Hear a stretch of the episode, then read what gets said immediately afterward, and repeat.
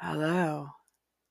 This is the house on Valencia Street, and I'll be your host. I use explicit language. Topics of conversation will include ghosts and the paranormal and psychic ability. We also discuss truth here, and I am an incest and rape survivor, and sometimes I discuss it on the podcast. Topics of conversation will include ghosts, paranormal, psychic ability. I might have already said that. I do repeat myself now and again. Uh, femicide, suicide, murder, ghosts. Let's see. I'm moving slow and I'm present, so you may notice that uh, the way I'm communicating is a little bit muddled, and that's okay. I'm present.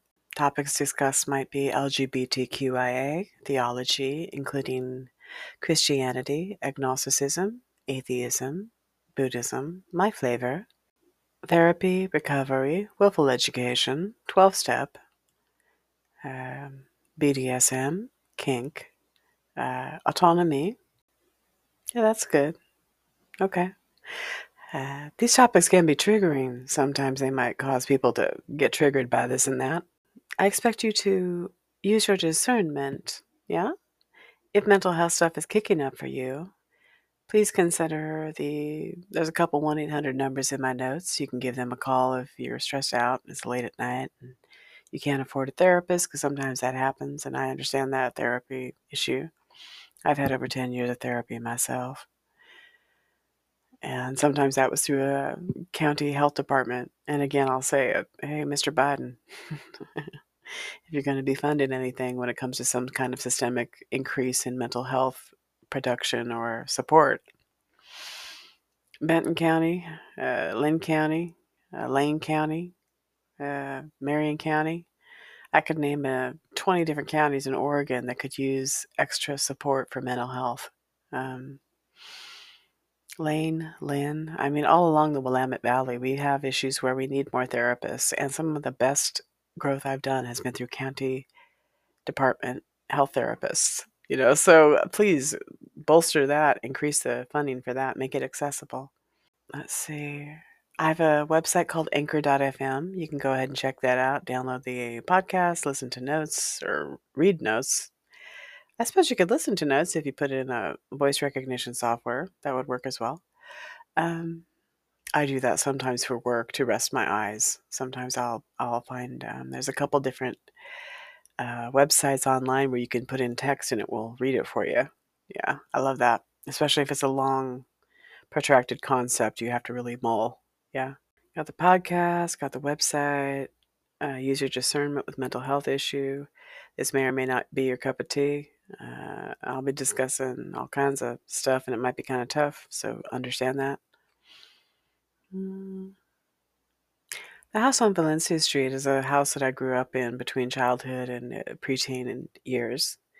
And it was quite haunted and it was quite scary, although there was something that was kind of between dimensions and between worlds there are four or five concepts that I've come to know as a spiritual seeker that were introduced to me at that house when I was by myself. I spent a lot of time by myself there as a child for years. And it's one reason I spend a lot of time alone here now. Um, I have to structure in socialization. It happens weekly, it happens more than weekly, but yet at the same time, I will tend to be by myself. if you give me the instigation, you say, What's your choice? I'm going to say, I want to be Thoreau on Walden over there. Thank you. If you give me the options, I'm going to go do that. So it depends on the day. And when I have people I trust that are kind and gentle and respectful, um, well, that's another conversation. And there's about three or four people that work with me and understand that sometimes it takes a little work to get there. But once you're in and I understand you, I'm golden. Yeah. Anyway, uh, got this, got that. I think I've gone through the preamble enough. Yeah, okay. All right, let's get into it. Hey, we're at the haunted house of a house on Valencia Street here. Um, it's just virtual and conceptual, and it might be kind of confusing to follow my thread, although I'm walking the thread as best I can, and I'm feeling driven to talk about this place and concepts around this place and it may keep going and it may drop to the side. Uh, we'll see. Although weekly feels good, and I'll keep doing it this way if I can. I worked for several hours on an episode this week in between getting six days of coding and scripting with AI and research. And I took a day off, and then after 48 hours, I got an email from my group that I'm working with in AI, and they said, "We miss you. Come work for us again." And I'm like, "It's only been 48 hours, really. I mean, this is supposed to be flexible work, but these people really like my work, and it's um, I'm having to kind of manage my social anxiety disorder because uh, they've I've been advertising or targeting me for office hours and saying you should come check this out because there's a teacher mode we'd like to show you. And I think they're cultivating a team leader or teacher mode for me or management mode. They're I think they're trying to kind of cultivate that a little bit.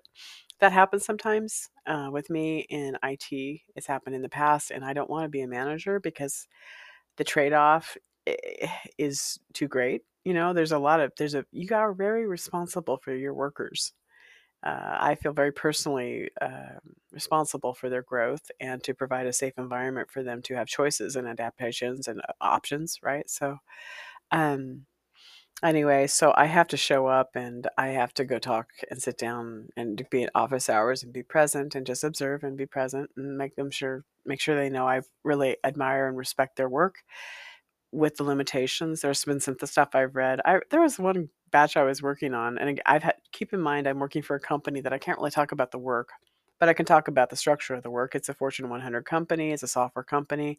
If you've done a, a search engine, uh, web search engine search today, you probably know the name of the company. Well, you know the name of the company. Everybody does. But they go through. Uh, an owned organization that has about six or seven different corporations at the bare minimum. So I'm working for one of those entities. And in my experience with corporations, with property developers, I used to do uh, clerical work for that for my bachelor's degree, just to kind of pay for the room and board. But uh, a lot of times, major corporations, especially Fortune 100 companies that are working with intellectual property, will tend to uh, have several corporations diversified. Um, and again, I'm going to kick you back to a book called uh, Microserfs by Coupland. Came out, I believe, Wired. I'm trying to remember. Was the Wired producing that as a like a sectional kind of a thing? Sometimes with uh, Stephen King, you've seen that with Rolling Stone or other magazines where they'll have like a, a running series. Armistead Maupin got his uh, start that way, doing a running series of like uh, updates on what's happening at uh, Barbary Lane yeah. So let's get back to it. Okay, let's be present. I'm a little bit scattered right now. I'm feeling really pressured. I'm feeling a little bit overwhelmed by some executive function skill stuff. Uh, showered today. Took more energy than I wanted it to.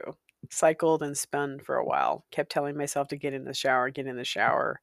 And I'm understanding, I'm having more empathy and understanding why I'm struggling with some stuff. And there's some mechanical issues about where I live that need to be changed you know so i'm, I'm recognizing and having more empathy with my struggle although i still have uh, executive function skill issues and sometimes it takes more longer than i want to get a shower.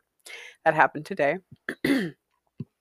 Yesterday i spent about three hours on a podcast uh, to publish here um, i was feeling overwhelmed and i still am. After we're done tonight i'm going to spend an hour or two formatting a hard disk and rebuilding a secondhand pc uh, this company sent me an initial one, but it was dead on arrival. Well, actually, it worked for about 45 minutes, crashed, and then I got a second one, and I've been bench testing it by just letting it run. I haven't installed anything. I'm just kind of watching to make sure it runs and it works, and it's been really functional. Great secondhand PC, but you get a secondhand PC, you go through a renewed or a certified PC on Amazon, which is what this one is. Um, time, it's going to be time. What you're going to get is a PC for under 200 bucks, 17 inch monitor, maybe Windows 10. Uh, this one has 16 gigs of RAM. I could talk, well, you want to talk hardware? I'll, I'll, geek out on you. You can get a lot of good hardware secondhand on uh, Amazon, sort of renewed. Yet the first PC was dead on arrival, uh, and I had to fix it. And so, what I'm going to be doing after I'm done talking to y'all tonight is I'm going to be sitting there installing antivirus, firewall, uh, let's see, probably some other web browser kind of screening filters type of things. And then we're going to have to install Chrome. And I'm going to be setting up all the security on a PC that's new to me, but it's renewed. And I'm using my IT background to compensate because I got a PC under 200 bucks. but the first box is dead. They just shipped me a replacement box. That's working, but I'm going to be working installing a bunch of crap on a brand new blank PC. So that's going to be my night. And I'm feeling some resentment because sometimes being a single person or a single, no, let me say that differently because that's not an accurate statement. Being a person who has a uh, company where you're autonomous or you're doing contract work, uh, and you're a network administrator, and you know, you do a lot of work on your own, and you're paying your time to, you know, upgrade or do a RAM upgrade or hardware upgrade, that type of thing. So, anyway, so tonight, what I've got to look forward to is I'm going to be sitting in front of a PC, vaporizing cannabis, trying to install a bunch of crap, and uh, I'm kind of looking forward to it, but God, it's really stressful. You know what I mean? And um, I crunch up and then I and then everything stops. What happens is if I have too many tasks and with my executive function skills, I get overwhelmed and I just kind of eh, and that's kind of where I'm at today. So getting a shower and watering my plants on my to-do list, that got done. And I'll, I'll give myself some herald and some praise on that. Okay, let's get back to this. Okay. Yesterday, I spent a couple hours on a podcast. Uh, it was a pretty emotional topic. I was feeling pretty raw. I was struggling to find a creative topic, and I focused on this topic that had been in my book for the pod for a couple months, but it was a tender topic. And I've been trying to figure out how to talk about that topic for a while. It's just a innocuous thing that to anybody normally would just look like a something that everybody would have, but it's a tool for abuse and contextually with the structure and the way it was done, it's different than normal. Uh, so I spent some time talking about that, but I had a lot of emotional feelings about it, right? So I took this 30 minutes of audio, cut it by four or five minutes, and then I went to publish it. But uh, just doing an extra check, I listened to after edits, you know, because I'll edit out all the gasps and the ahs and the grunts and whatevers. And I was listening to it and I'm like, okay, this editing software on this web page is fucking up. And and I'll, what I'll say is, there have been times when I've done multiple edits on a page on Spotify or on a pod or Spotify. I'll publish it, I'll listen to it. The first listen through, the edits are all fucked up. The second listen through, half of them are right, half of them are fucked up. And I'll listen to it four or five times and the edits are all different. What it seems to be is like a daisy chain of like you clip, clip, clip, clip, and then it seems like it misses a blip somewhere in there, and then it's like an on off switch. So what was edited out is now on, and what was, you know, it's flipped like a uh, upside down world. Yeah, in Stranger Things. So that's happened enough times where I'm I spent so much time yesterday talking about this really difficult topic that I felt very vulnerable about that was a symptom of abuse or a signal of abuse. And I just went, you know, um, uh, if some of these edits are off timing wise, this could be quite devastating and misappropriate or mis uh, communicate my intention. So I really like the fact that this is a creative process and I can adjust and adapt and pull back a bit and pause and say there's a mechanical failure. Uh, there is an error ratio with the web based uh, audio editor. Uh, sometimes it's better if it's a shorter audio. I might take a look at that. 30 minutes is about the longest clip you can do. Okay. So today the focus is while I'm kind of navigating this adaptation and process is I'm going to focus on what feels good and, and something with a bit more detachment because what I figured out was I wasn't willing to post what I'd worked on yesterday because one uh, the mechanism was failing and the edits were not being accurately transcribed. Two, it was a really tender topic and if some of these audits and chunks were missing or misappropriated, it would have changed the intention of my recording. So, to adjust and adapt today, we're going to talk about a word that came to mind while I was processing this, and it's a word called miasma. This means we're going to have to do some research on etymology. And while we're getting used to this series, that means we're going to do research on etymology. You know what that means? Etymology, etymology. Let's study the origin of the word. Etymology, etymology. Oh, baby, I'm gonna learn something. Etymology, etymology. let's study the origin of the word. Etymology, etymology. I'm gonna learn something today. All right, then. So, yesterday when I was trying to sift and sort out all, doing a couple hours of work and going, this is not quite clicking. And I've chosen a vulnerable topic. I'm struggling to find creative content. This has been in my workbook for months. Let's try this one. I'll be touching on that topic later, um, but it's a bit, I couldn't, it felt a little, I was uncomfortable with it and there was some trauma around it. And I like that I can adjust and adapt and pause. That's part of what this workspace is for.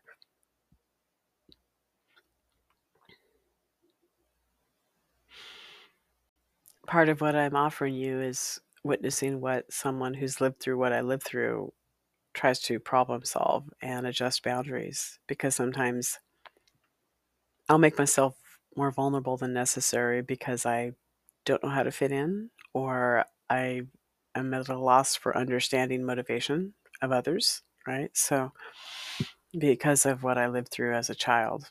Um, so, um, the word that came to mind was miasma. Yesterday, when I was trying to sort this out, I just made the decision. I was like, I'm not comfortable with this content. I don't have any more brain space to continue processing tonight. I'll adjust tomorrow, right?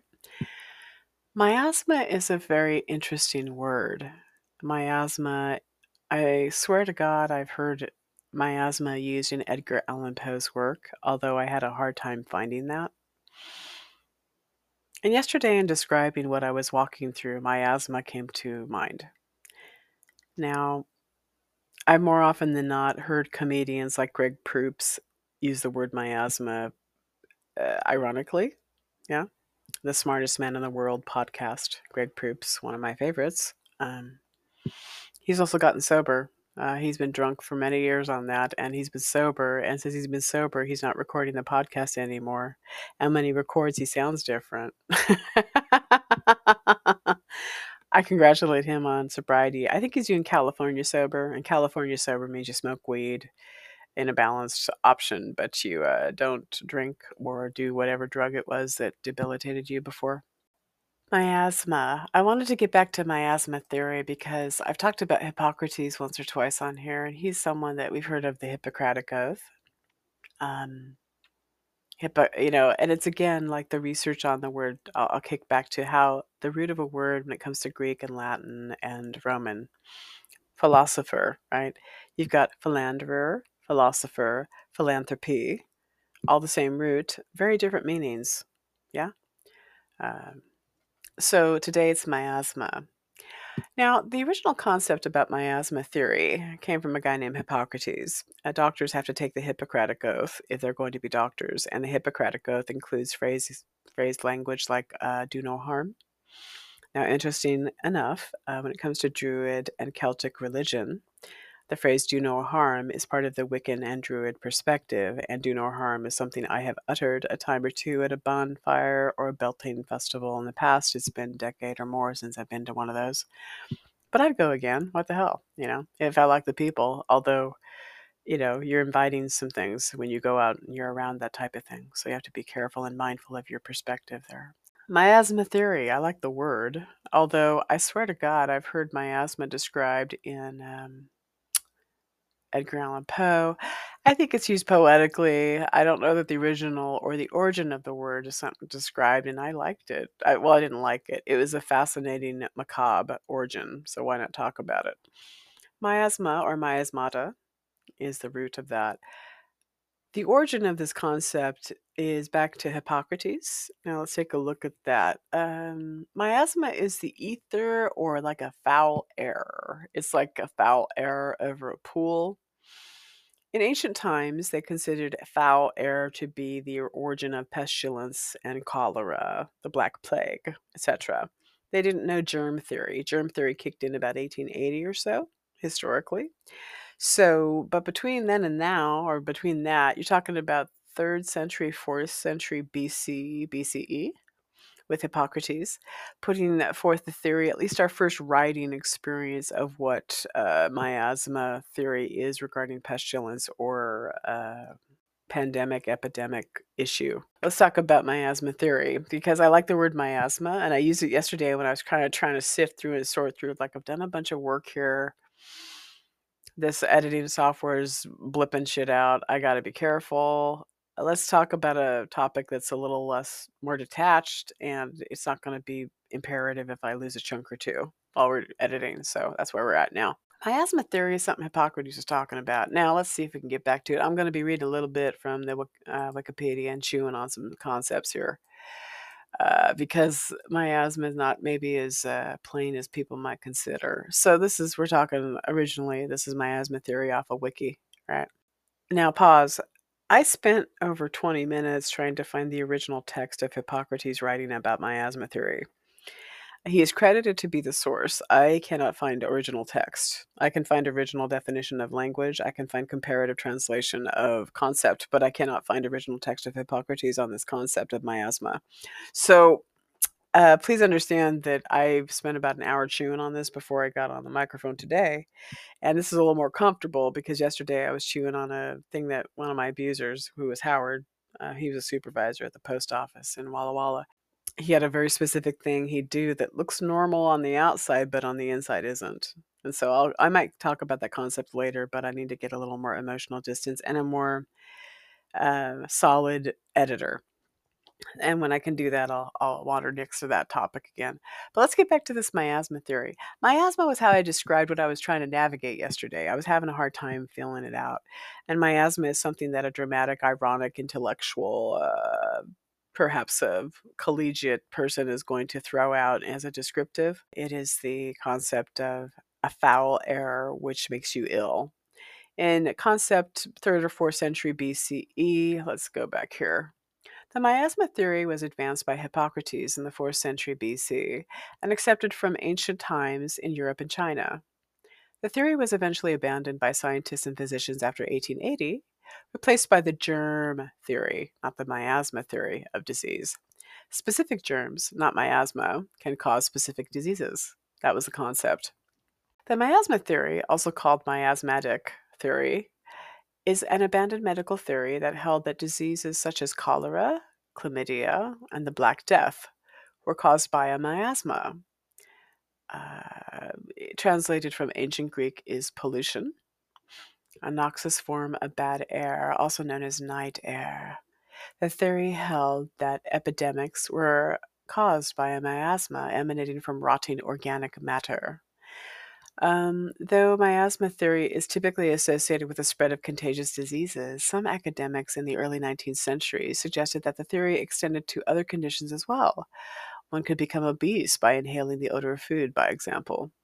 Pause this is early theory of disease before we understand germ theory and micro um, microscopes and other tools. Uh, we start learning about antibiotics. Right. Now, I'm also going to extend this concept. This is a general con- description here. Oh, actually, let's get down to this. The miasma theory was advanced by Hippocrates in the 4th century BC. So between 300 and 400 BCE. It also incur. Okay, now this is what I like about this concept to explore pause. Many of you have seen Black Death hoods with practitioners and uh, people walking around town that have masks on their face, like we used to have with COVID. We had masks on our face. But at the Black Death time, they'd have these big beaks on them.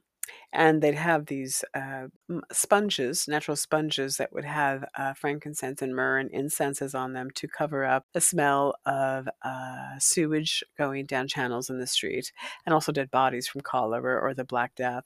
So they would use these uh, masks to cover up the smell of the, the rotting bodies. Yeah. And this goes back to miasma theory that there is something rotting in the air that will cause you to be ill.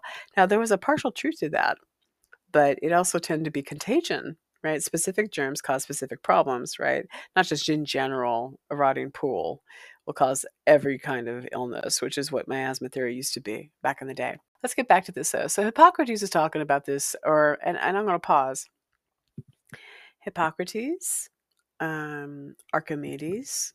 These are some philosophers right around mm, BC AD. You know, you're going to be mm, uh, Plato and Socrates are going to be in the middle of that. Um, they're coming up with concepts that are first documented in this time. Okay, yet An example I'll offer is Archimedes' screw. Archimedes went to Egypt. Egyptians taught him the Archimedes screw concept.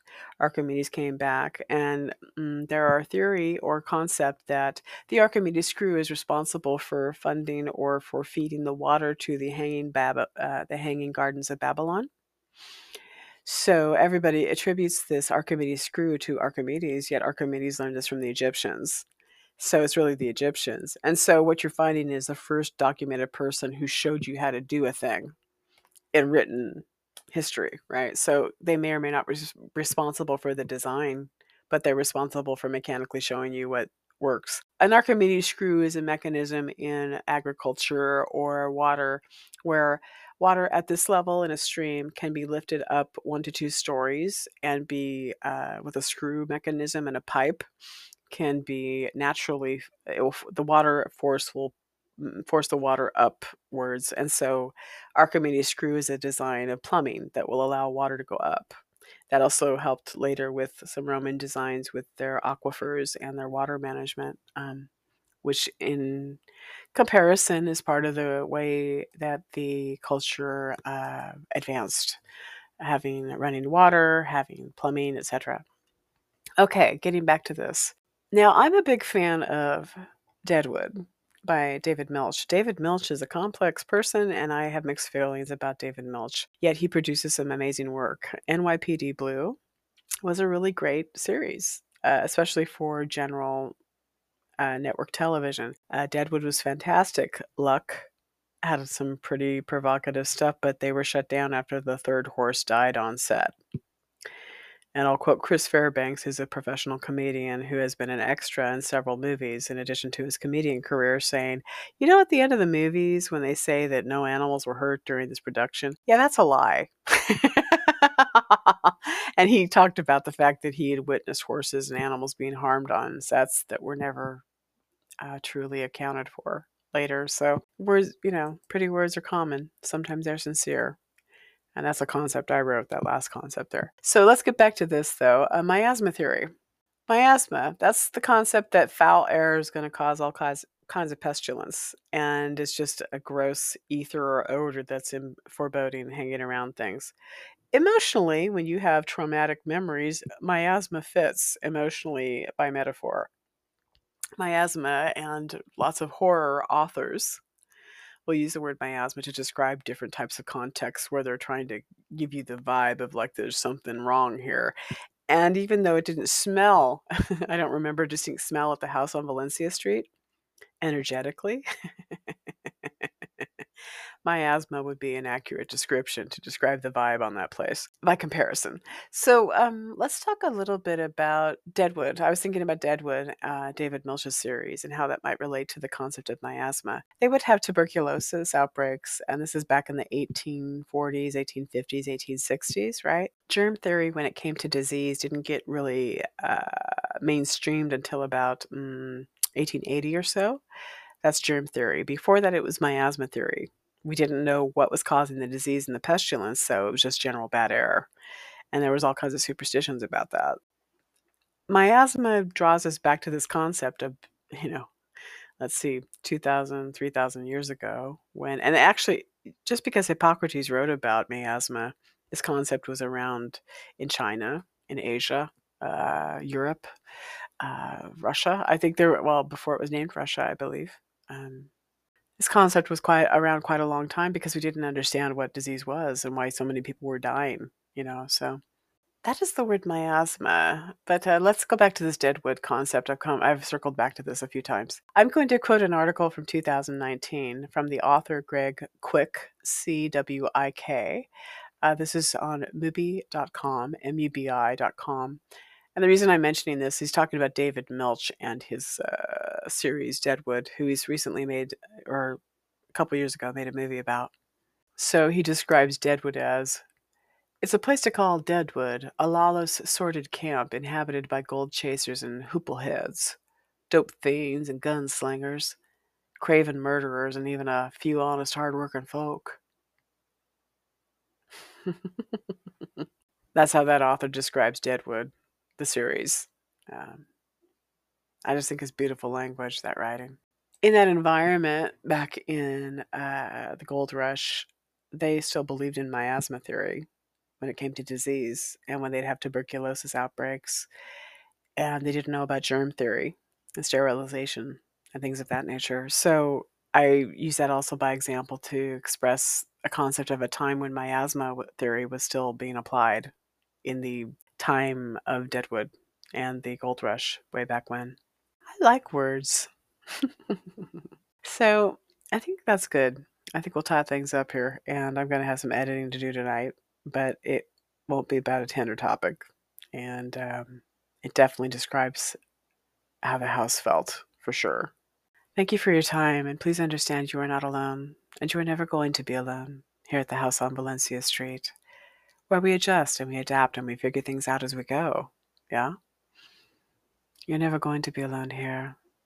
And sometimes that's um, whether you like it or not.